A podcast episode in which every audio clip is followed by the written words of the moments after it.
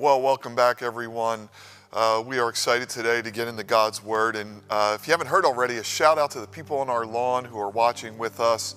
Uh, we have some folks in the sanctuary. It's just great to be doing church live here. So, I want to talk to you about the gift of God's peace today. If you open your Bibles to John chapter 14. And I want to admit, when I wrote that title out, I thought, wow, that really sounds like a pandemic title, doesn't it? And I went back and looked at all my titles, and they all look like pandemic titles. And if you're just joining us and you don't know that we teach through the Bible, you might think that when this uh, trial started with COVID 19, that I put together a series on how to kind of survive COVID 19. Can I tell you all something? I'm not that smart, right? I've never lived through a pandemic. I'm going through it just like you are, and I'm following Jesus. But here's what I do believe. For 27 years, we have believed that if we teach the Word of God in context, if we go through the Scriptures, the Word of God speaks. And that's important because, you know, as you're doing your own study, as you're reflecting on your own, it's so important that you become a self feeder.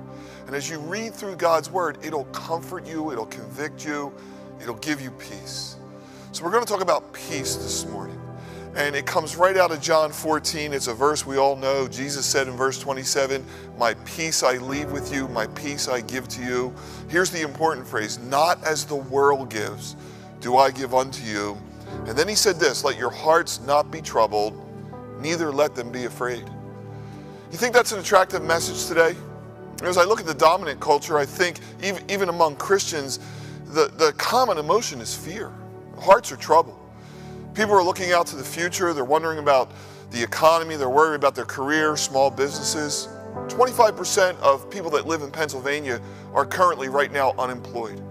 Prospects really don't look great as we move forward. People are putting their trust in candidates for office or uh, science to give us kind of an antidote to what we're going through, and, and, and hearts are troubled.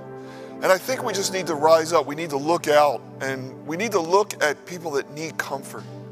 And the only comfort there is is this comfort that Jesus said that I would leave you my peace. So we're going to kind of break that down today.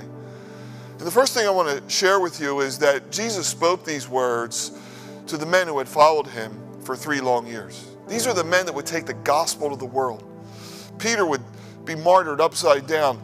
Uh, th- these people would go on to be stalwarts and pillars of the church. But on this one night, they're terrified. It's Thursday night, they're in an upper room. They've eaten a common meal that we call the Last Supper. In a few minutes, they're going to make a walk to the Garden of Gethsemane where they've prayed often with Jesus. Only this night, Judas will show up with a cohort of Roman soldiers. They will come with lanterns and swords and spears.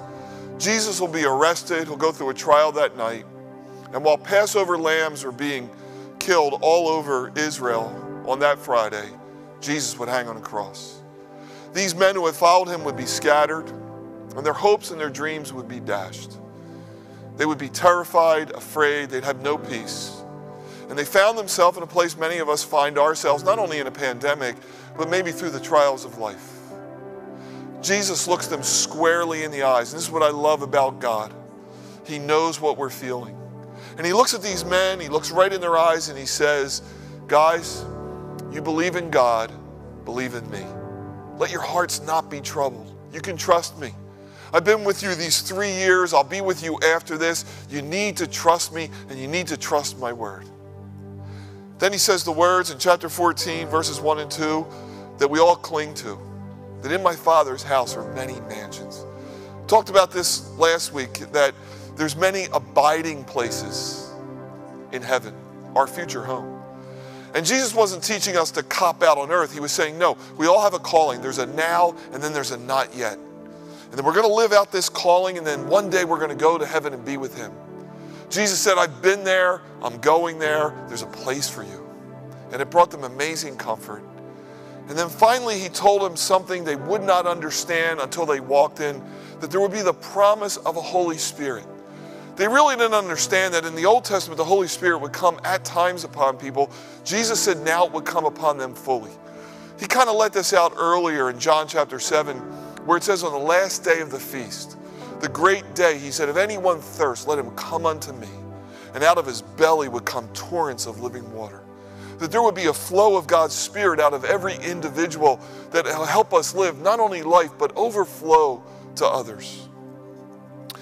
A few weeks ago, I shared that the opposite of faith is not fear, it's actually certainty. Uh, though we believe heaven is real, though we believe God created the universe, uh, we are not certain because we haven't seen it. We believe it by faith. Hebrews says it's the evidence of things we hope for. And so, so the opposite of faith isn't fear, it's certainty.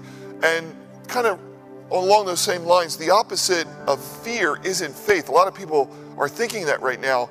The opposite of fear really is peace. So, do you have God's peace this morning? As the video said, do you know the Holy Spirit? The Holy Spirit isn't a force. We've been kind of tricked into this because we see a lot of activity within the church, supposed miracles or supposed healings. And listen, I believe in miracles. I speak in tongues. My entrance into the faith was charismatic, and it still is to this day. One of the leaps in our message, and one of the leaps in the Holy Spirit, is that we have to come to grips with this idea that our message is Trinitarian. What do I mean by that? Well, what Jesus teaches here and what John teaches all through his book is that God is one, but he's also three. A lot of people have a hard time making that leap. And then they have an even harder time making the leap to a Trinity, the Holy Spirit. So, the Father God, we understand, right? In Genesis 1, in the beginning, God created the heavens and the earth. I think we all understand that. And then there's a second leap, and, and John brings out more about the Trinity than any other gospel writer. When he begins in chapter 1, verse 1, he says, In the beginning was the Word. And listen to this the Word was with God, and the Word was God. He wasn't a God or a part of God. The Word was God, and everything that was created was created by Him. John wants us to go back to Genesis and know that when God said, Let there be light, that was Jesus. It was the Holy Spirit. The Holy Spirit was brooding over the waters. And when God said, Let us make man in his image, it was three becoming one. Again, it's hard for people to make the leap. I understand because the leap is difficult. No matter how much I try, I can't make three one, I can't make one three. Now, some of you are saying, Pastor Bob, that's because you never heard of the egg illustration. Yeah, I've heard of the egg illustration. That the Father's the shell, Jesus is the, is the egg white, and the Holy Spirit is the yolk. It's really cool, it's close, but it doesn't get us there because if I take the yolk and put it over here, I have the yolk, but I don't have the shell or the egg white. You kind of understand what I'm talking about. So I understand the Trinity by faith. I understand it because it's in God's Word. There's something remarkable about it, and maybe in heaven we'll understand. But the beautiful thing is, we relate to God, Father, Son, and Holy Spirit. In the beginning was the Word, the Word was with God, the Word was God. The incarnation, Christmas, the mystery of godliness that Jesus, veiled in flesh, still was God. The seven I am statements, the Holy Spirit is God. And again, when we get to the Holy Spirit, we think of signs and wonders. And yet it's John 14 to 16 that gives us the definitive text on the Holy Spirit. Listen, as a person, as a comforter, as a helper, as the one who comes alongside, and he is a person. Jesus said, when he comes, that's a masculine article. It's not a force, not a power. He gives us power. He is the force behind the church, but he is a person, and there is a relationship with the third person of the Godhead. Now, the translators, when they translated this verse, chose several words. I use the New King James, and so it says that God would send us a helper. Now, let's go back to Genesis, right? God looks at Adam in the midst of this beautiful creation, and God says there's something that's not good, and that Adam is alone. And so God says, I will make a helper that's comparable to him. Now, God didn't make Eve as a junior assistant, not someone to bring him coffee and make him meals and iron his clothes. He said that the helper would be comparable or united with Adam. They would become one. And there's all that teaching about the beauty of marriage and the oneness. Um, if you struggle with the idea of a woman being a helper to Adam, remember what David said The Lord is my helper, I shall never want. So I think if God can help David, women can help men, men can help women. Uh, but there's another translation in, in some of your Bibles that that he would send a comforter. This is very important. Someone who comforts eases the pain of life. Uh, right before the pandemic, I had a wisdom tooth removed under local anesthetic. I would have rather been put out. I was terrified of this day. I thought about it often, I got there that day and I was more terrified. And when I went into the office, I told the nurse, I'm terrified about this. And, uh, but when I got into the actual operating area, I was very comforted because they had nice music going. Uh, there were several nurses there. Someone kind of held my head. They gave me the laughing gas. And I was very comfortable. And the only bad part of the experience is I heard the crack of my tooth, which I'll never forget. People that comfort ease the pain of life. I thank God for those who comfort. Some of your translations, the encourager. My wife's an encourager. No matter how dark the day is, she is a ray of sunshine. And the Bible says two are better than one, and we all need those who would encourage. The word I want to hone in on is this word advocate. It is the best translation of the word in Greek, parakletos. Para, to come alongside, parallel parking, kletos, the one who assists. This is the title John uses. John's the only one that uses it four times here. And then in 1 John 2 1, where he said, These things I've written, little children, that you might not sin. And if anyone sins, we have a parakletos. We have an advocate with the Father, the person of Jesus Christ. The word advocate isn't really used in our culture. We kind of use this phrase counselor. Uh, think of a lawyer. The lawyer is your counselor. Uh, some of you may go to a counselor and you think, well, a counselor is someone who listens. No, a really good counselor is someone who listens and then brings you on a path to wholeness. So, a lawyer is someone who pleads your case, walks you through difficult circumstances. The work of an advocate is to bring us peace. I want to prove this to you by just going back a few verses in John 14, read you 15 to 18, where Jesus said, If you love me, keep my commandments. And I will pray the Father, and he will give you another helper that he may be with you forever. The Spirit of truth, whom the world cannot receive or know, he will be in you, for he dwells among you. I will not leave you orphans. Jesus said, I will come to you. Now, John says that Jesus would send another advocate. That opens the door for the idea that there was a first advocate. And if you were all here, I'd say, anybody know who the first advocate is or was? And uh, the answer on Sunday morning, we always tell you, is the same answer in Sunday school. Just say Jesus, and you've probably 90% you're going to get it right. Jesus was the advocate of the disciples. As long as he was with them, they were safe. Even in storms, he would calm the storms. Even when they had to pay their taxes, even when the Pharisees and scribes came, they were always safe because Jesus was there. And now he says, I'm going to send another advocate. My peace I leave with you, my peace I give to you. What is peace? Is it the peace of the 60s, just peace, everyone get along? Is it if I have Jesus in my life, I'm going to have peace with my wife, peace with my children? You know, what is peace? It seems like something everyone's looking for. I think the first important part of peace, of peace as it relates to our advocate is that we have peace that we're forgiven. And we can't take this lightly. You know, forgiveness is a wonderful thing.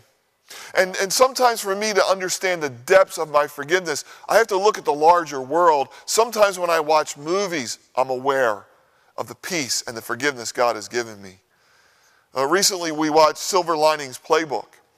And as we were watching it, one of my grown children said, Oh my gosh, that's a dysfunctional family. I said, Dysfunctional family? That's exactly the family I grew up in.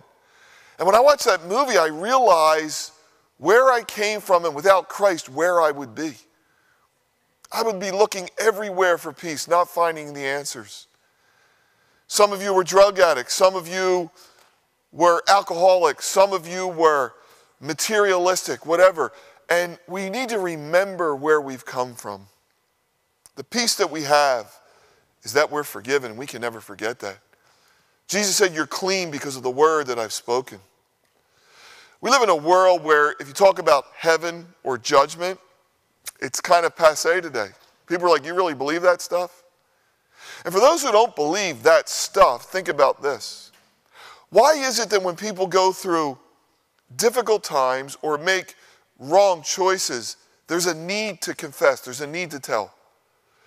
When people cheat on their wives or their husbands, why do they eventually tell?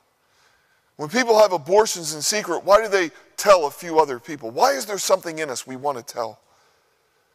I've talked to a lot of people at the end of life on a deathbed, a lot of regrets.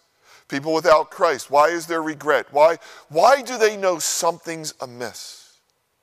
Because we know there's right, we know there's wrong, we know there's a balance of scales, we know that this life will be judged.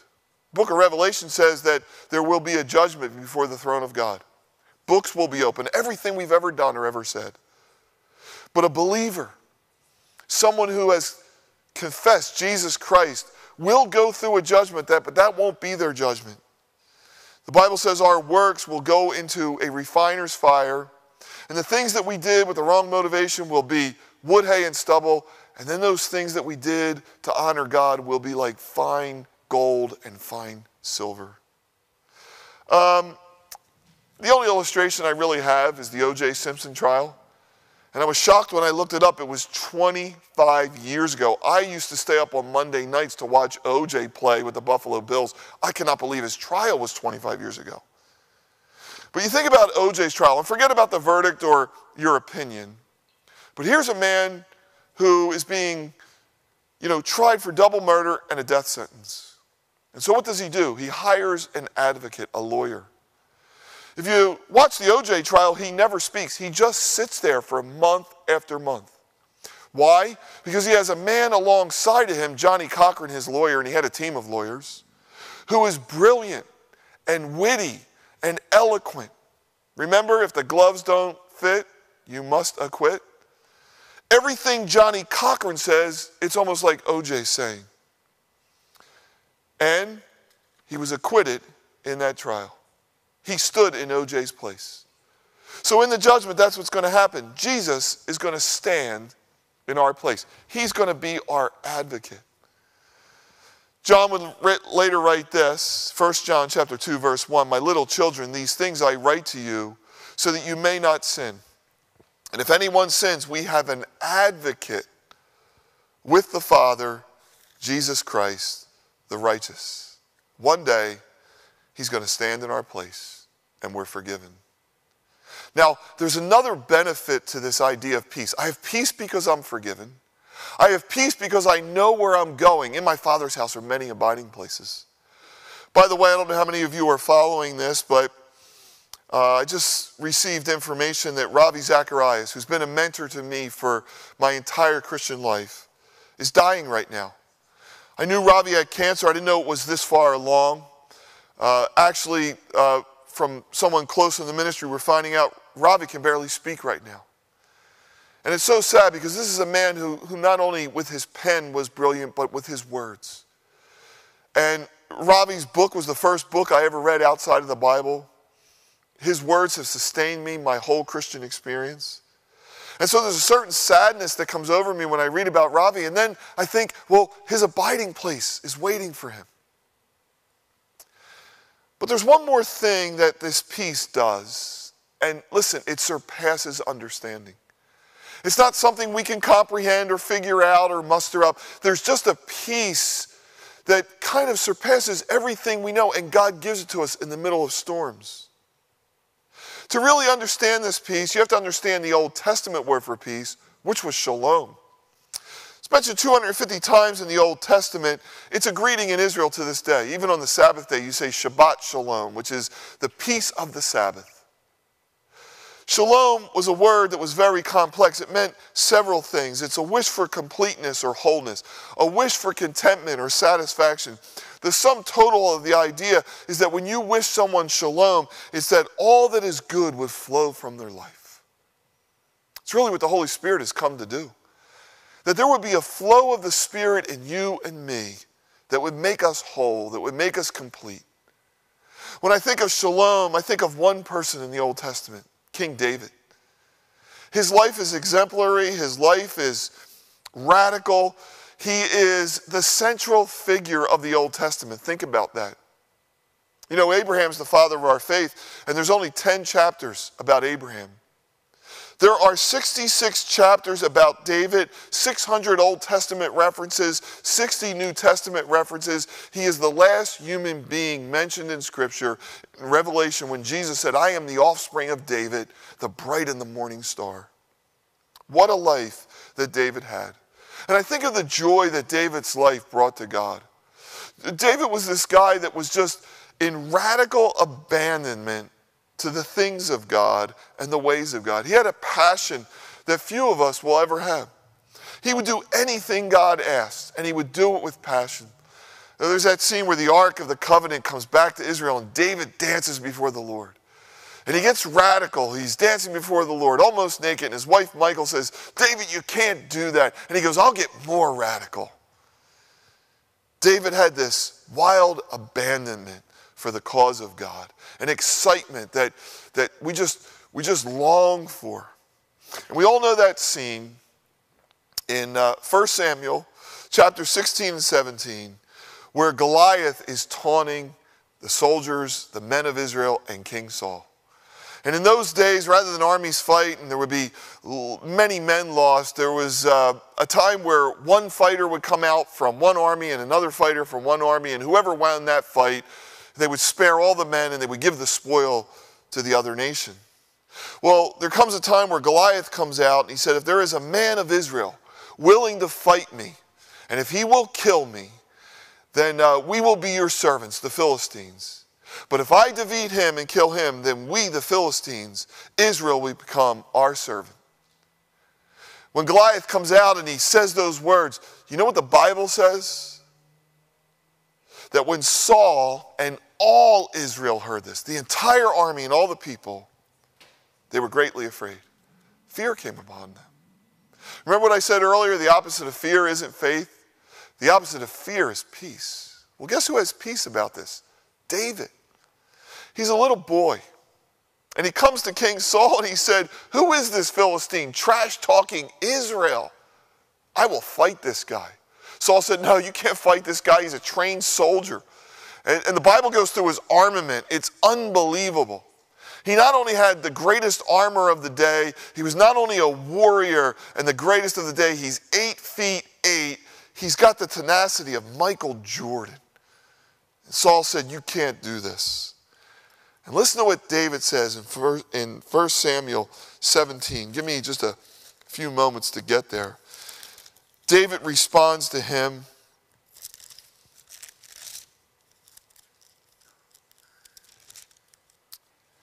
Your servant has killed both lion and bear, and this uncircumcised Philistine will be like one of them, seeing he has defied the armies of the living God. Moreover, David said, The Lord who delivered me from the paw of the lion, the paw of the bear, he will deliver me from the hand of this Philistine. And so Saul to David, Go, and the Lord be with you. David had skill. He was out in the wilderness. As a shepherd, he had defeated lions and bears and all the, those would prey on innocent sheep. But where the peace came from with David is the Lord was with him. I don't think I need to tell you there's a giant in our land. COVID 19 is only part of that. It is trash talking, it is something to be feared. But there's been a giant in our land for a long time. A giant of the isms and the ideology of the dominant culture that every day lies to us and trash talks to us that it's bigger than us. It can be verified more than the scriptures that you and I hold dear. It's more powerful, it has more technology. Again, we live in a world where people are looking for peace through science. That we're going to have an antidote to this virus. We're going to solve the markets. Uh, I share with a few people this is the first national emergency I've lived through in my life, and, and I never saw World War II, where God has never been mentioned in the dominant culture. Normally, when we go through things like this, you'll hear uh, newscasts about uh, people praying, or they'll bring someone like Franklin Graham on a TV set. God is missing in this pandemic in the greater culture because we're Babylon. We think by coming together, community strong, we're going to get our way out of this. Jesus said, There's a peace. There's a peace I long to give, not as the world gives. Look, I pray every day that science finds a cure. I pray every day that the trials of this world, the opioid epidemic, and the dysfunction of families, this is why we do what we do, this is why we preach.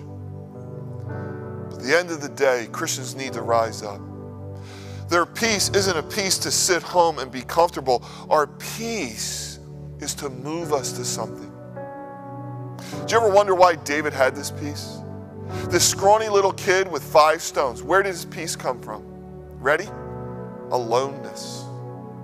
He was alone in the shepherd fields, surrounded by sheep, no adult conversation.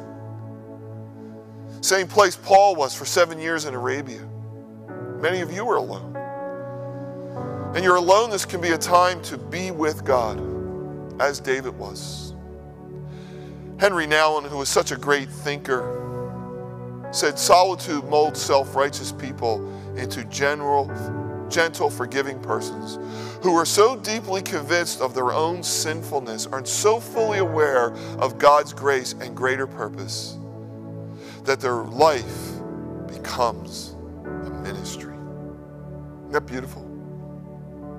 I hear a lot of people say that things are going to change when this is over. I think one of the things that must change is that we realize that the depth of a Henry Nouwen the depth of a David doesn't come through busyness. David was alone, but he saw the power of God. The power of God moved him to faith and to peace. And that peace would help him defeat a Goliath. We're not alone. We have the helper, the Holy Spirit. The Bible said he would lead us and guide us into all truth. Truth is missing in our world today. In the book of Acts, it said when the Holy Spirit came upon them, gave them power. Listen, dynamite, dunamis. Not to do crazy things in his name, to become witnesses. That word is martyrs. First day of the church, 3,000 were saved, then 5,000 central calling of the church, the lane we've always been called to, is to preach the gospel, the good news, that shalom is available. Shalom is available to people who have no rest in their soul. This is the gospel message. John, who wrote this, remember what he said in Acts to the beggar? Silver and gold have I none, but what I have, I give to you. Rise in the name of Jesus. Be made well be complete. May shalom come upon you. As I look and meditate and pray about the time we're in, I hear a lot of people saying things must change, and maybe they will. But I think the church has been lulled a little bit into what I would call false mission. I've watched something go on for the last 20 years that I couldn't put my finger on, and I think I figured it out. It seems like Christians have been sitting around waiting for natural disasters, right? So 25 years ago when Oklahoma City bombing happened, then 9-11 and some other you know, hurricanes that have gone on, Katrina and such, Christians would jump up and mobilize. Let's go feed people. Let's go help people. And I understand why. Because Jesus said we should do those things to the least of these. But I wonder in all our justice initiatives and all our mobilizations, have we forgot our true calling? preach the gospel. That we have the feet that can bring good news to people. Some of my staff has told me our church is ready to go. We want to mobilize. The greatest mobilization we have is to tell people the good news that God can give them peace, forgiveness of their sins, eternal life, and a life that becomes whole we can pronounce shalom upon them. This pandemic is a wonderful time. When you walk the boardwalk, when you walk the beach, wherever you go, when you're social distancing in line, ask people how it's going. How are you doing through this? Are you afraid? Are you fearful? And then let God do what he's always longed to do. preach the good news. Faith comes by hearing and hearing of the Word of God. Listen, we still need to do justice. We still need to help people who are in lack. But we can't hide behind those things anymore. The Holy Spirit must mobilize and move us out, whether we're in a room of 10, 50, or 50,000, again, whether it's live stream or on a lawn. The Helper has come to comfort, convict, encourage, and come alongside us that we might bring what someone once brought us life with God, a life we never imagined. That's our mission. That's what we need to get back to. Jesus said, Let your hearts not be troubled, neither be afraid. My prayer for you today is you would move from fear to peace. Listen, we may never get back to a standard of living. That's what the dominant culture is worried about. Can we keep our standard of living? Maybe it will drop, and we need to get ready for it. Maybe our churches can't function the way they function. That's okay. Because the shalom we have is a contentment and a peace that surpasses all of these things. But our mission is still to bring people home. Why has God allowed this virus? We'll never know till we get to heaven. But He's working, always has, always will. Father, we thank you for your word. We thank you for its power. We thank you that you are the God of shalom, Old Testament and New Testament, the one who brings peace. And we thank you in Jesus' name. Amen. Well, everybody, we told you at the beginning that we would do a little Q&A today. We want to interact with you. I'm not good with technology, but guess who is? Me. Taylor's with us. Uh, before you get to some of the comments and all, tell us how the, I, I, know you guys all look at the online chat. Mike talks about it when he's talking. Uh, uh, how do you feel when you look at the chat? Yeah, it's almost a sense of um, getting to hear from everybody. And just honestly, even when you say hi, it's encouraging. It's encouraging to know that we're still a body, even though we're physically separated. And so um, I've just loved, I don't always interact because I'm doing a few things um, behind the scenes, but I love going back and looking at it and seeing um, everybody interact with each other too. And it's almost like we are the church, we are a family. And so it's cool to see, to see it happen in a physical space. So, uh, what do you got for us? So, thank you all for submitting some questions. You can use this time now um, while we're talking. If it inspires a question, pop it in the chat. We really want to get to engage with you. And so, I've got a, um, a question from Susan Purdy. What's up? Oh, I love this. I just got to see Mike do this, but it's fun to say hey. Um, she says, I need help talking to a loved one who is an atheist and scientific minded. What's a good place to start? Well, a good place to start is uh, the world's looking to science right now, which is funny because before all we heard was science had all the answers. And uh, science has given us so much. I, again, I don't like Q&A because I don't have time to go into everything, but um, there are several secular books out that you're starting to see, written by Harvard Press, et cetera, of authors who are writing to a secular argument saying, whoa, slow down. Um, you know, today we make science and the church or faith separate, but for the history of the world, it's been together.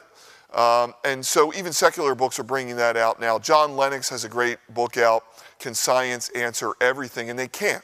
Uh, Taylor, you, you, know, they can't answer where love comes from and why do we fear and, and why do we have regrets at the end of our life. So, um, what I would say is you're never going to argue somebody into the kingdom, okay? So, uh, what you should do is arm yourself with the idea that there is a moral world within. That's a lot of what mere Christianity was. And then I would just look, we're, we're all human. Um, uh, everybody has a fear of death. Uh, this is a funny quip. Uh, I was driving with my son one day, and uh, whenever I drive, I put the window down a little. And he said, Dad, I've been watching you do that for two years. You, you know, and I read somewhere that people do that because they're afraid of dying. And it's anxiety, so they put the window down. I said, What about the fact that I just want fresh air, Mike? But maybe you read too much. But there is a fear of death, and we suppress it, and we watch movies and we listen to music. And so I would interact with where people live general fear, morality. Where does it come from? And then things like Mere Christianity and John Lennox. Uh, but you'll never argue someone in. You have to hit them at the human level, I think. Yeah, definitely. And I think too, like prayer helps usher that in as well. Yeah. Um, so I have some praise reports to mix in. Um, Anna and Adler shared. Um, they do. Anna and Adler Roberts live in Philadelphia. They have their small group, Yeah. and they shared that some people in our small group have shared that God is talking to them for the first time because they really are getting quiet with Him. great. And that's just such an encouragement to know to know that He'll meet you Yeah. when you sit with Him. Um, I've got a few other praises. We have um, Susan Semple praise for a beautiful wedding yesterday for Abby Semple and Justin Draz. I Nice. watched Congratulations, that. guys. Yeah, congrats on the live stream. I know how difficult it is to make sure everything works, so well done.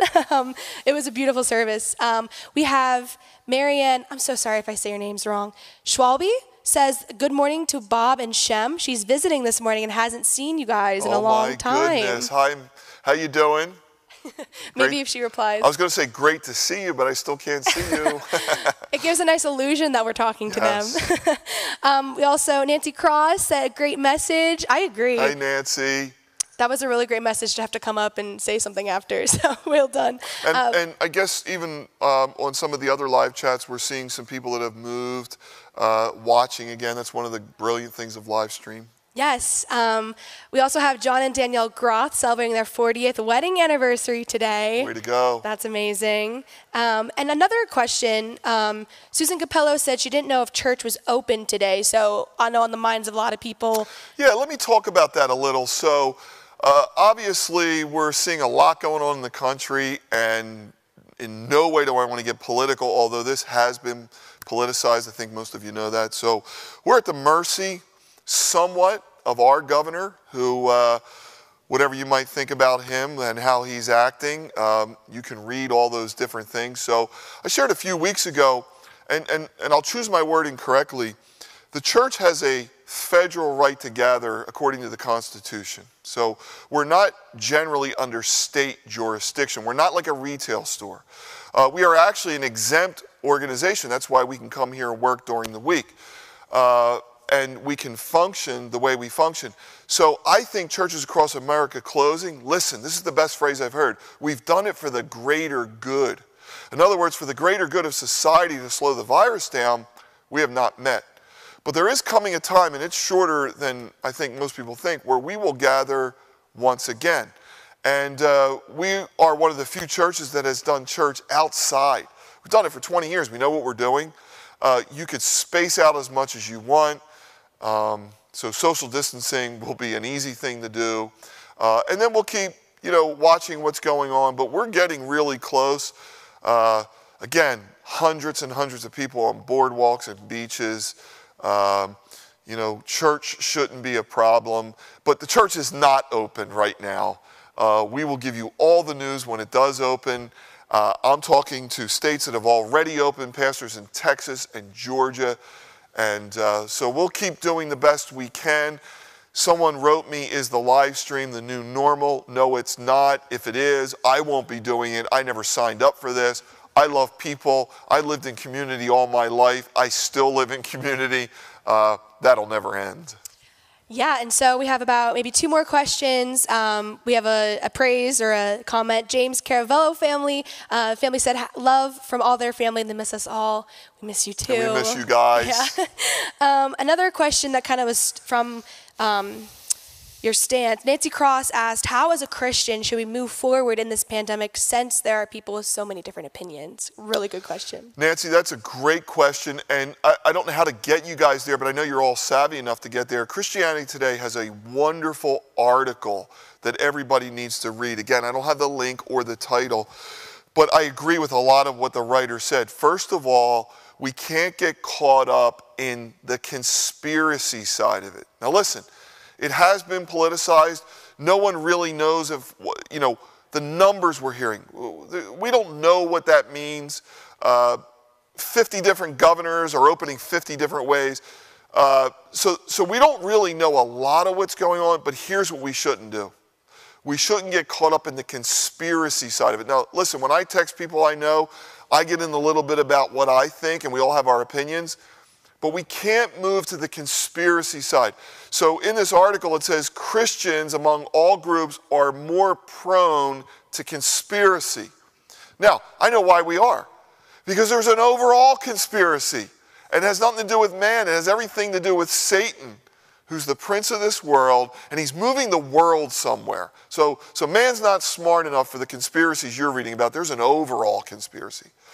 But let's not get caught up in conspiracy. And what I mean by that is motive, that somebody's doing X for money or something else. Um, but let's get back to your question. How do we parse truth? Uh, I think it's difficult. I always fall back on common sense. Uh, the first thing we heard is one of the few things we know to be true wash your hands. Uh, social distancing is great. Uh, everything after that, you know, we have to follow government edicts, but use common sense. And uh, I read that 16% of the people are starting to have other people over.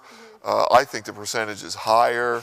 Um, so, again, Nancy, I can't help you because I don't think you could get two people to agree on any one thing besides wash your hands and social distance.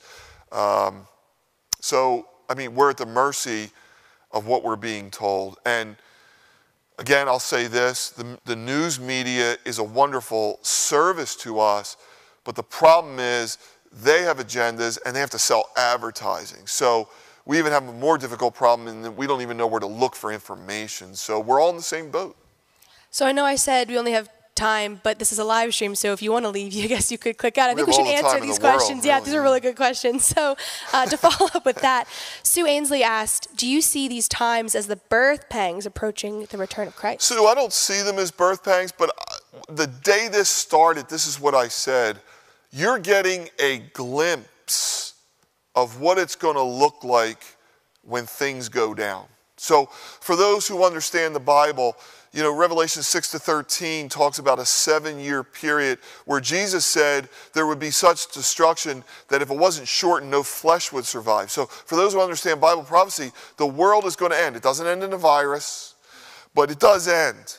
And Jesus said it's like birth pangs. When it starts, uh, it's going to go really quick. So I don't think this is the start of this. I think it's a peek into what things may look like. Now, think about this. Whenever we would talk about the rapture, millions of people missing, people would laugh at us. So take this virus. 99.9% um, of the people who don't have a pre existing condition or aren't in a certain age bracket or in a nursing home or assisted living survive this.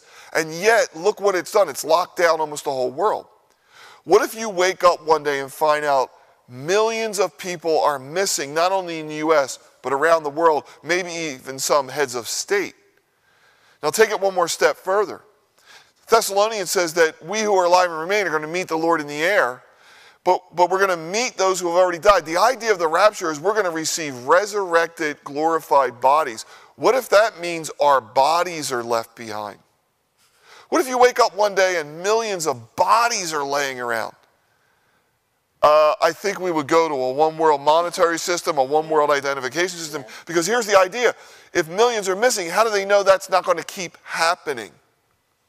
So I think you're getting a glimpse of what may happen when it all begins, and I don't think this is it. Yeah, and thankfully we did a Revelation series, Yeah. and back in September, about a year ago Talked now. about Yeah, we were in there yeah. for a while, so I know I've been diving back into those sermons on our website. Um, another question, I'm going to uh, say two of these because they kind of mix together.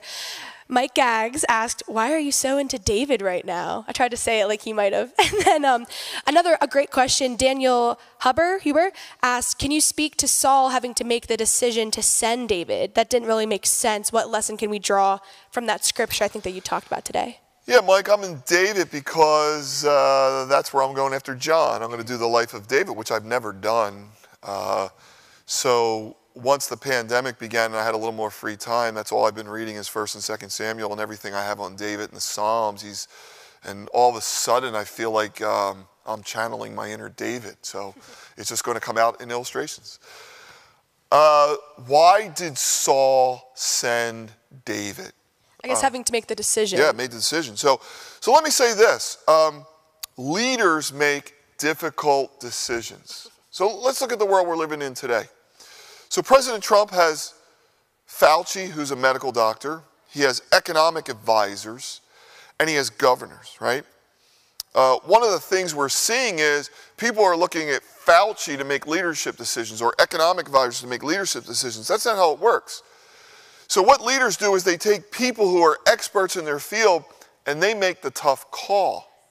So, I think Saul made the tough call. He's got the armies of Israel over here cowering in fear. He's fearful. And by the way, Saul was a warrior. He was head and shoulders above the crowd. He was a man's man. And he looks at all Israel, and they would be conquered by the Philistines. This is their arch enemy. And I think when David comes along, there's two things that happen. One, I think he believes it. I think he resonates with the one person who's not fearful. And then, can I be honest? David was expendable. uh, if we lose a shepherd boy, no big deal. Why don't we just go for it?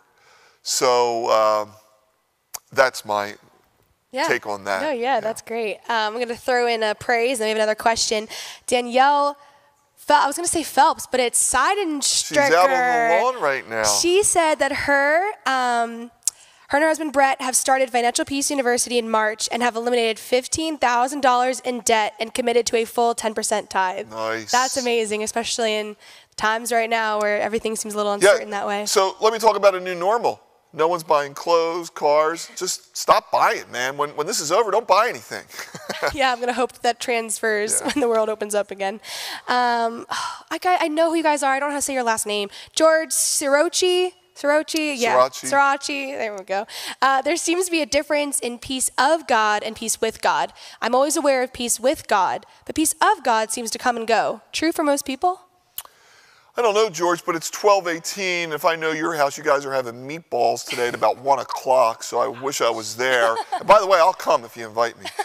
Um, the peace of God and peace with God. Uh, I think peace, I think the peace with God is what I talked about today. That through the cross of Jesus Christ, and I don't know if I quote at the end of John 2 1, where it says, Little children, I've written these things that you might sin not, but if you do sin, you have an advocate with the Father. I didn't quote the rest of that verse. It says, at Jesus Christ, the propitiation for our sins, and not only our sins, the sins of the world. So the peace of God is through the cross, okay? That is a final peace. The Holy Spirit is our down payment, Paul writes in Corinthians. So the fact that the Holy Spirit resides in me is, is my down payment, and I have peace with God. Uh, we are one now. I'm no longer estranged. I can call him Abba Father. The peace of God, the reason why I think, George, you think it comes and goes, uh, when I look at my life, I would, I, I would feel the same thing, right? So, so, you know, times are normal, and then I hit a crossroads, right? Maybe someone dies in my family, or, you know, someone loses a job, whatever happens, and all of a sudden I have that feeling that jelly feeling in my legs or my heart is heavy like the disciples. And I don't have the peace of God. And I would say the peace of God is always there, but how much are we attuned to it? You know, Paul would write about shipwrecks and abounding and abasing, and he would write about all the sufferings he went through, and he said he had to learn contentment. Uh, I think that peace was, was something he learned. Uh, I don't think it comes and goes. I think next week when we get into John, we'll talk about abiding. Uh, I know in my life, how much am I really abiding? And how much am I, listen, my own advocate? See? See, I think people most of the time become their own advocate. They can work their way out of this. And then we get to the end where we realize we need another advocate, and that's where we say, Oh, God, I need your peace.